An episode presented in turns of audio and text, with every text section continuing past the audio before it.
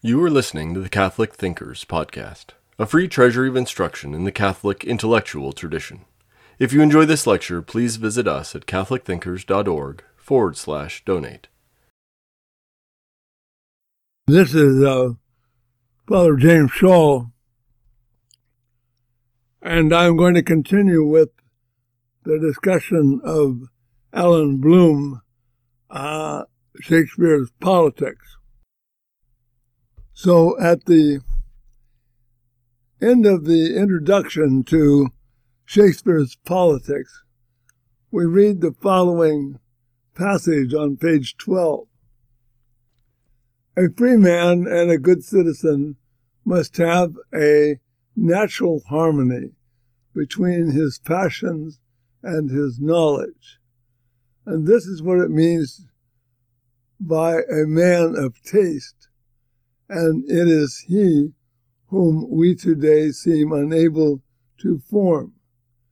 We are aware that a political science which does not grasp the moral phenomena is crude and that an art uninspired by the passions for justice is trivial.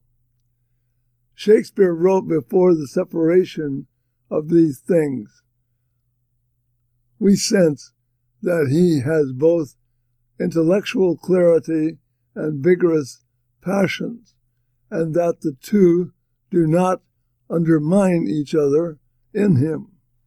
If we live with him a while, perhaps we can recapture the fullness of life and rediscover the way to its lost unity. We saw something of this in the previous discussion. The basic theme is that in- intelligence and passions are related to each other and reinforce each other in a right order.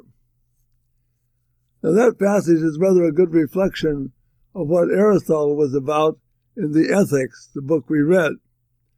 The rule of the passions, not their destruction or exaggeration. Simon had a uh, subsection called freedom from the self, by which he meant essentially the inner freedom to be virtuous and to recognize the good. what prevents the recognition of the good, Aristotle says, is our own internal disorder, our placing our end in things that do not allow us to see the real end.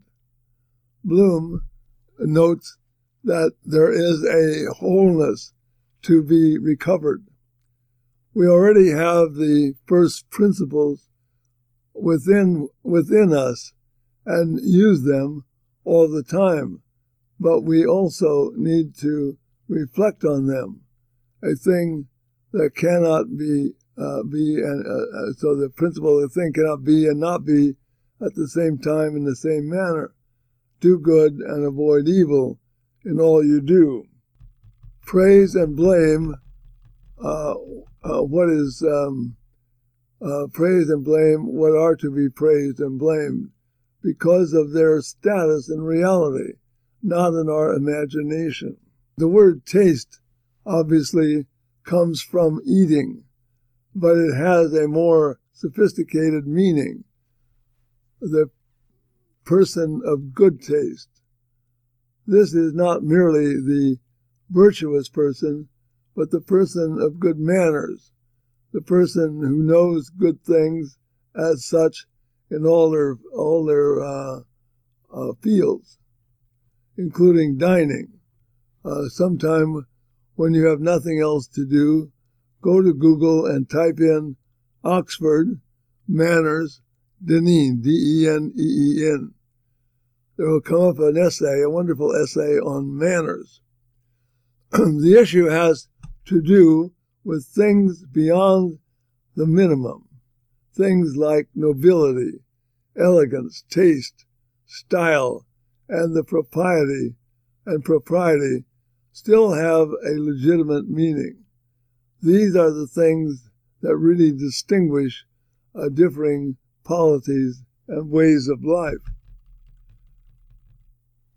The two uh, Venice plays of Shakespeare are followed by Romeo, uh, by Roman and English tragedies, by Julius Caesar and King Lear. So you have The Merchant of Venice and Othello, which take place in Venice, and then you have Julius Caesar in Rome and King Lear in England.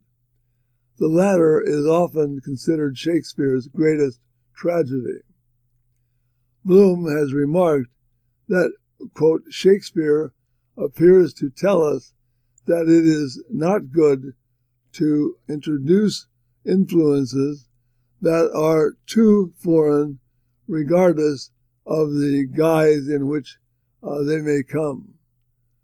The benevolence of foreign influences uh, is always ambiguous, he says on page 58. Modern democratic ideology assumes that all human beings are automatically citizens of whatever country they live in. All have equal, quote, rights, unquote, and therefore they do not need to become anything else than what they are. Issues like language, culture, religion, and manners are reduced to indifference under the rubric of tolerance. All transcendent issues are modified. The sights are lowered uh, to the merely human, not like Bloom's remark about Shylock's famous speech about all uh, about all uh, bleeding, in which it says that the, what we have in common is that we all bleed, and not that we have the same ideas. Bloom begins the Caesar chapter in this way. Julius Caesar, quote, it's on it's um, page 75. Julius Caesar is the story of a man who became a god. Beyond his merely human achieve, uh, achievements, the destruction of the republic and the establishment of a universal monarchy, he was worshipped as a divinity uh, as were many of those who inherited his name.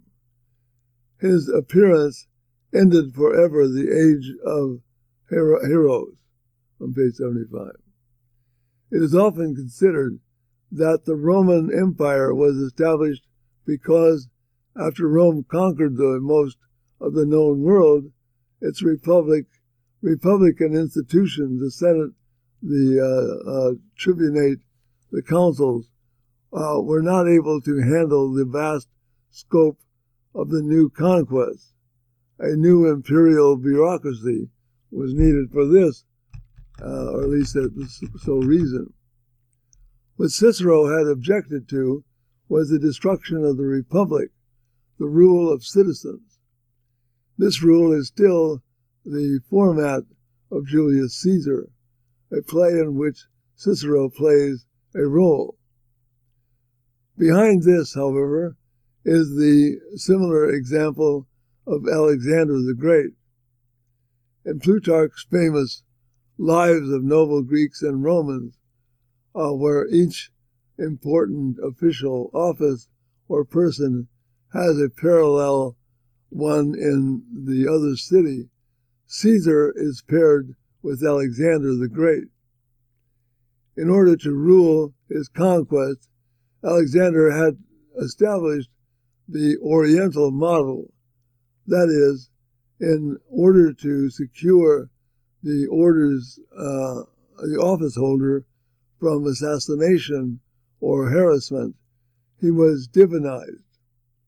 This is what is uh, behind Bloom's title uh, for Caesar about the mortal god, though there is a Roman nuance. And the fact is that both Alexander and Caesar were very dynamic and intelligent men, but changed their uh, worlds almost out of recognition. Most are familiar with the plot of Julius Caesar, uh, so there's an account of it in Plutarch's Lives. we deal, as in many of Shakespeare's tragedies, with real men and politics. And remember, Bloom says that when beholding a play, we are outside of ourselves. We are we are uh, uh, involved inside the play. We see unfold before us the consequences of human choice, human greatness, and human depravity. There can be some question about who is the real hero in, in Julius Caesar. In the most obvious sense, it is Julius Caesar, who never really became an emperor. The first was his relative, uh, the first emperor was his relative Augustus Caesar, Octavian, because he was killed. But the word Caesar has become symbolic for the rule in general, for rule in general.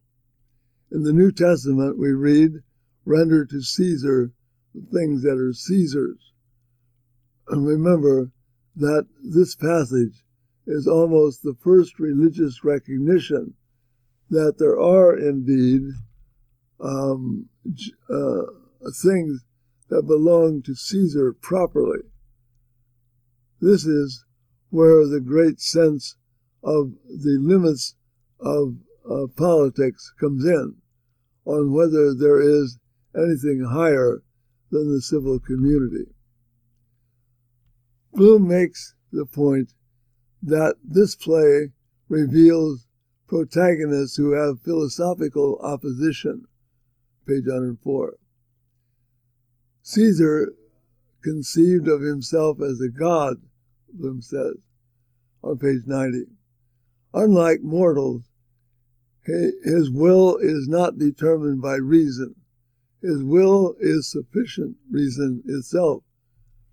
The end of the quote, page 90. This sufficiency of will is what we mean by voluntarism. That is to say, that the will is what decides things and not reason. Uh, we saw it in that Roman law that Aquinas used as the principal uh, authoritative argument against the idea that law is an ordinance of reason. The Roman law says, whatever pleases the prince is the law, the end of the quote. There are no rational grounds to disobey it or disagree. This same voluntarist uh, principle can be uh, democratic also. That is, it is what the people will that is the law and not whether it is right or not. The killing of Caesar, as you remember in the theater by Brutus, is uh, most moving. The famous last words of Caesar to his friend to Brute uh, bring the classic issue of friendship into the heart of this scene. Aristotle is right there also. How does Bloom see the effects of the killing of Caesar? Can one compare the killing of the uh, unarmed prophet in Machiavelli with the killing of Caesar? Quote, but in reality, the uh, conspirators have made uh, him, Caesar, into a god, Bloom says. They have saved him from the errors of humanity and his weakness, that's say, by killing him and made him famous. The position he had created, uh, he, he, had created, uh, was too great to be filled by a man, even Caesar. But Caesar's spirit, once released from the body, ranged over wide the wide world. The conspirators uh, prevented Caesar from making the final error of allowing himself to be called a king. Instead, they made it possible for kings to be honored uh, and to be called Caesar. That's not a compliment. That is a very penetrating uh, comment by Bloom. The implication is that Caesarism, Caesarism, is now a major temptation of political rulers, whether they be kings or presidents. But in a sense, our sympathies are not with Caesar, but with Brutus. He is pictured as a real noble gentleman. He seeks to save the Republic from Caesar, and the only way to do it is to get rid of Caesar, he thinks. Again, modern democracy was set up to get rid of Caesars. So why was not Brutus a hero? Recall what Bloom uh, said about Shakespeare's insight into human nature. Is this not a classical case of tyrannicide? And as Bloom continues, he says on page 105, men in foreign lands, very noble statement about Brutus.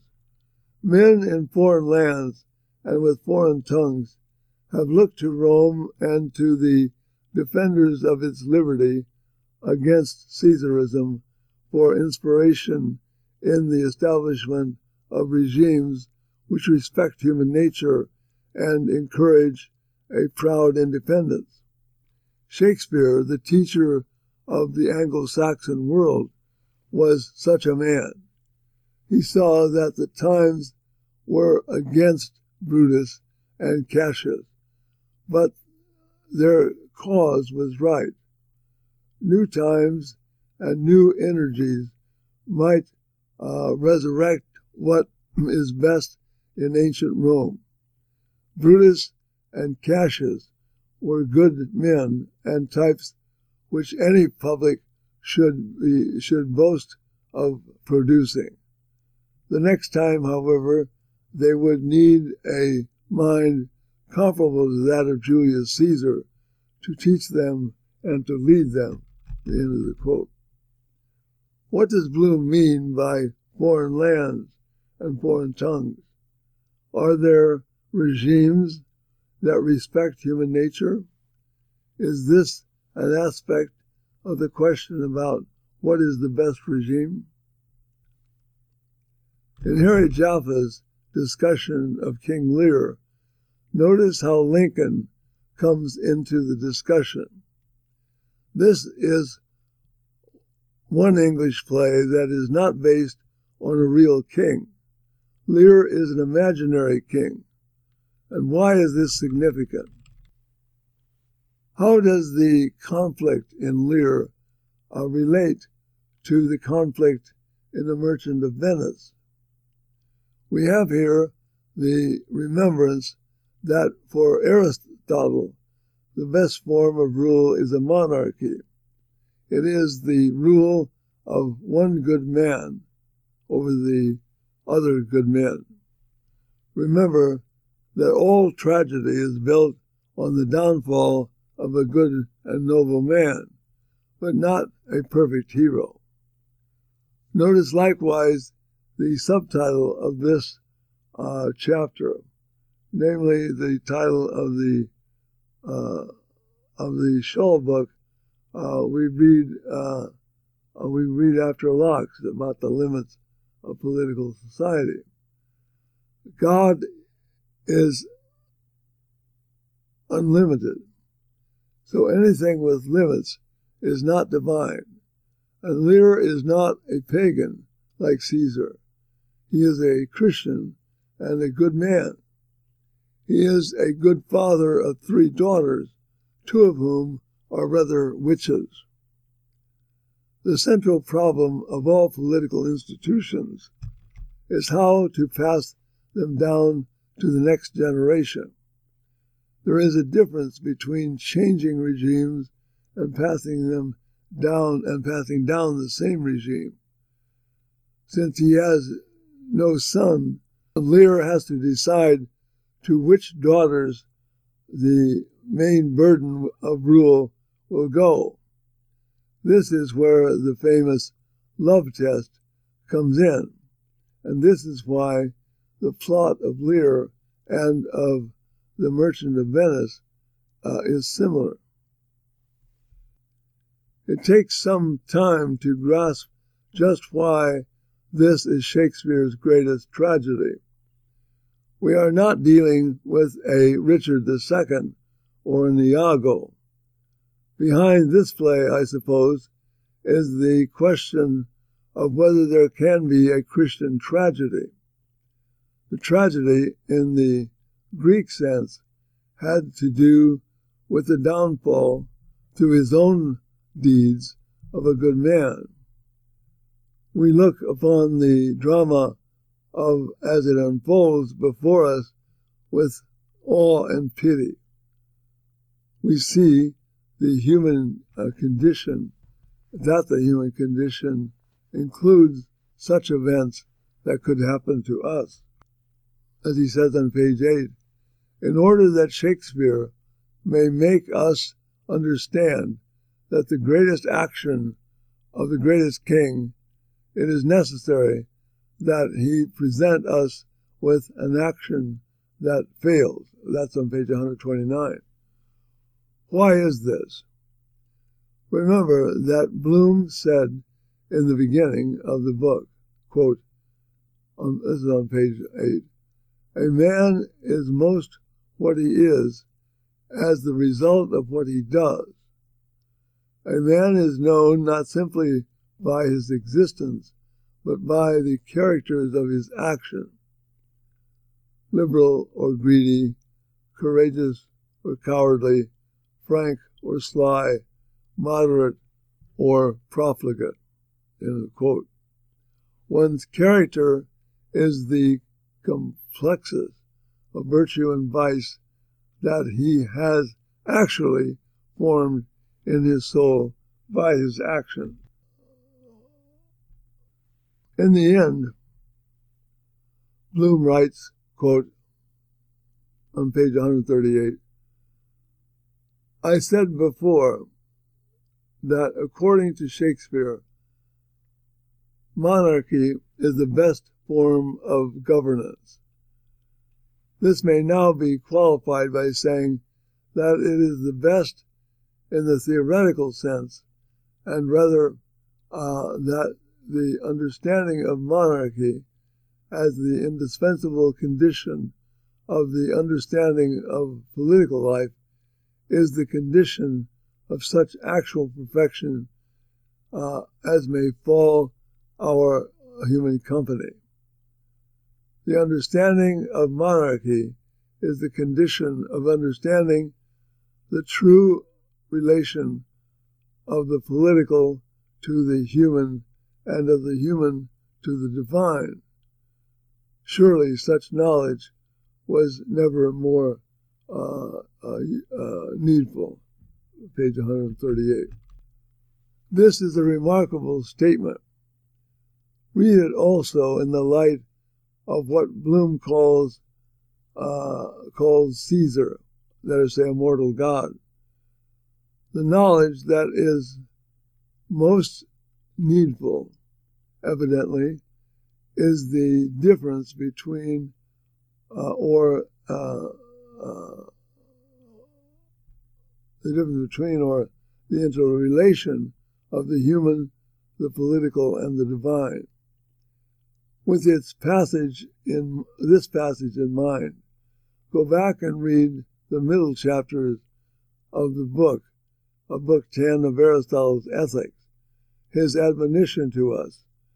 It is well to know the plot of Lear, and Aristotle says that do not listen to those who tell us to deal only with human things, and so that the plot of Lear deals more with his ultimate relationship through his daughters to the god.